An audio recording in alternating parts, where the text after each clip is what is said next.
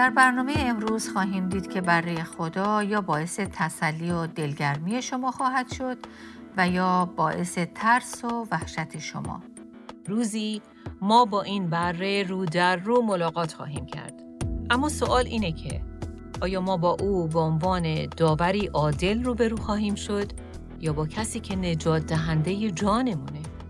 چون حقیقت اینه که یا او بر شما پیروز خواهد شد و یا شما جز کسانی خواهید بود که همراه او و به وسیله او پیروز شدید. دوستان گرامی با برنامه دیگر از پادکست دلهایمان احیا کن با صدای سابرینا اصلان در خدمت شما عزیزان شنونده هستیم.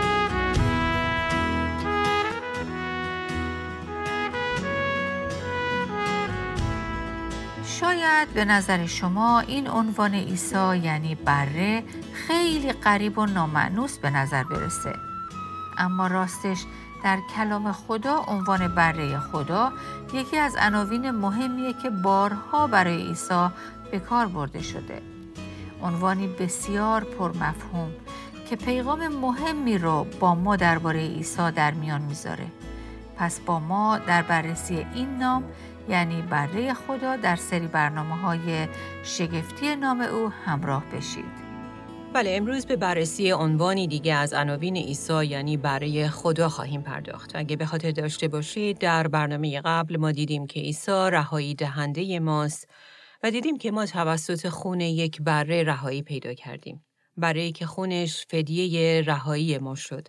خونبهایی که برای آزادی ما از اسارت گناه پرداخت شد و به این ترتیب او ما رو باز خرید کرد.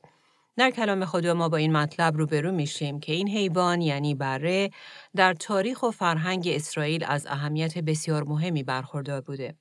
جالبه که حیوان بره در عهد عتیق سمبولی از عیسی در عهد جدید که بره خدا نام گرفت.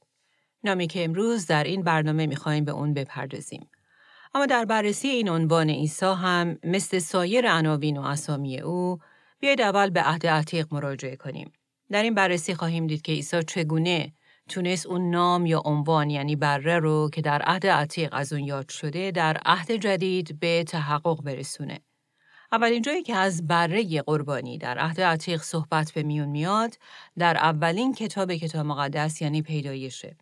در پیدایش فصل 22 می‌خونیم که چطور خدا از ابراهیم می‌خواد که پسرش اسحاق رو یعنی همون پسری رو که سالها برای داشتنش انتظار کشیده بود رو برداره و به عنوان قربانی سوختنی اون رو روی مذبح برای خدا قربانی کنه. ما در ادامه داستان می‌بینیم که ابراهیم از خدا اطاعت می‌کنه و صبح زود برمیخیزه و راهی جایی میشه که قراره که این قربانی رو در اونجا بر روی مذبح قرار بده. که البته او از پایان داستان اونطوری که ما خبر داریم اصلا خبر نداره. او برای تهیه آتش ابتدا هیزم جمع می‌کنه و همراه پسرش اسحاق راهی مکانی به نام کوه موریا میشه. کوه موریا مکانی بود که خدا به ابراهیم گفته بود تا قربانی رو در اونجا بگذرونه. که برای رسیدن به اونجا میبایستی مسافتی حدود 70 کیلومتر رو طی می‌کرد. او بالاخره بعد از سه روز به کوه موریا می‌رسه. و به خادمانی که همراهش اومده بودن میگه که در پایین کوه منتظر او بمونن.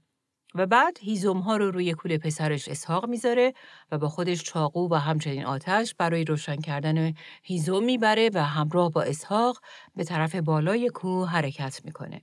در آیه هفت و هشت از پیدایش فصل 22 می‌خونیم اما اسحاق به پدرش ابراهیم گفت پدر ابراهیم پاسخ داد بله پسرم اسحاق گفت این از آتش و هیزم ولی بهره قربانی تمام سوز کجاست؟ ابراهیم پاسخ داد پسرم خدا برای قربانی را برای خود فراهم خواهد کرد. که البته برخی از ترجمه های قدیمی تر این آیه رو اینطور ترجمه کردن که خدا خودش را برای قربانی تمام سوز آماده خواهد کرد. در هر صورت وقتی ما به عهد جدید مراجعه می کنیم می بینیم که در واقع خدا هم بره رو فراهم می‌کنه و هم خودش رو برای قربانی می‌کنه.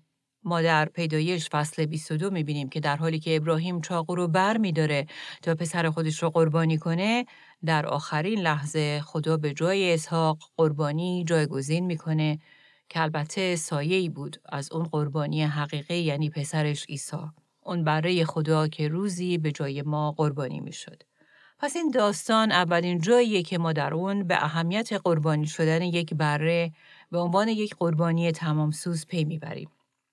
و بعد به دومین کتاب در عهد عتیق یعنی کتاب خروج می‌رسیم که در اون اولین بار صحبت از عیدی به نام عید فسح میشه و در اون هم دوباره به برای قربانی اشاره میشه.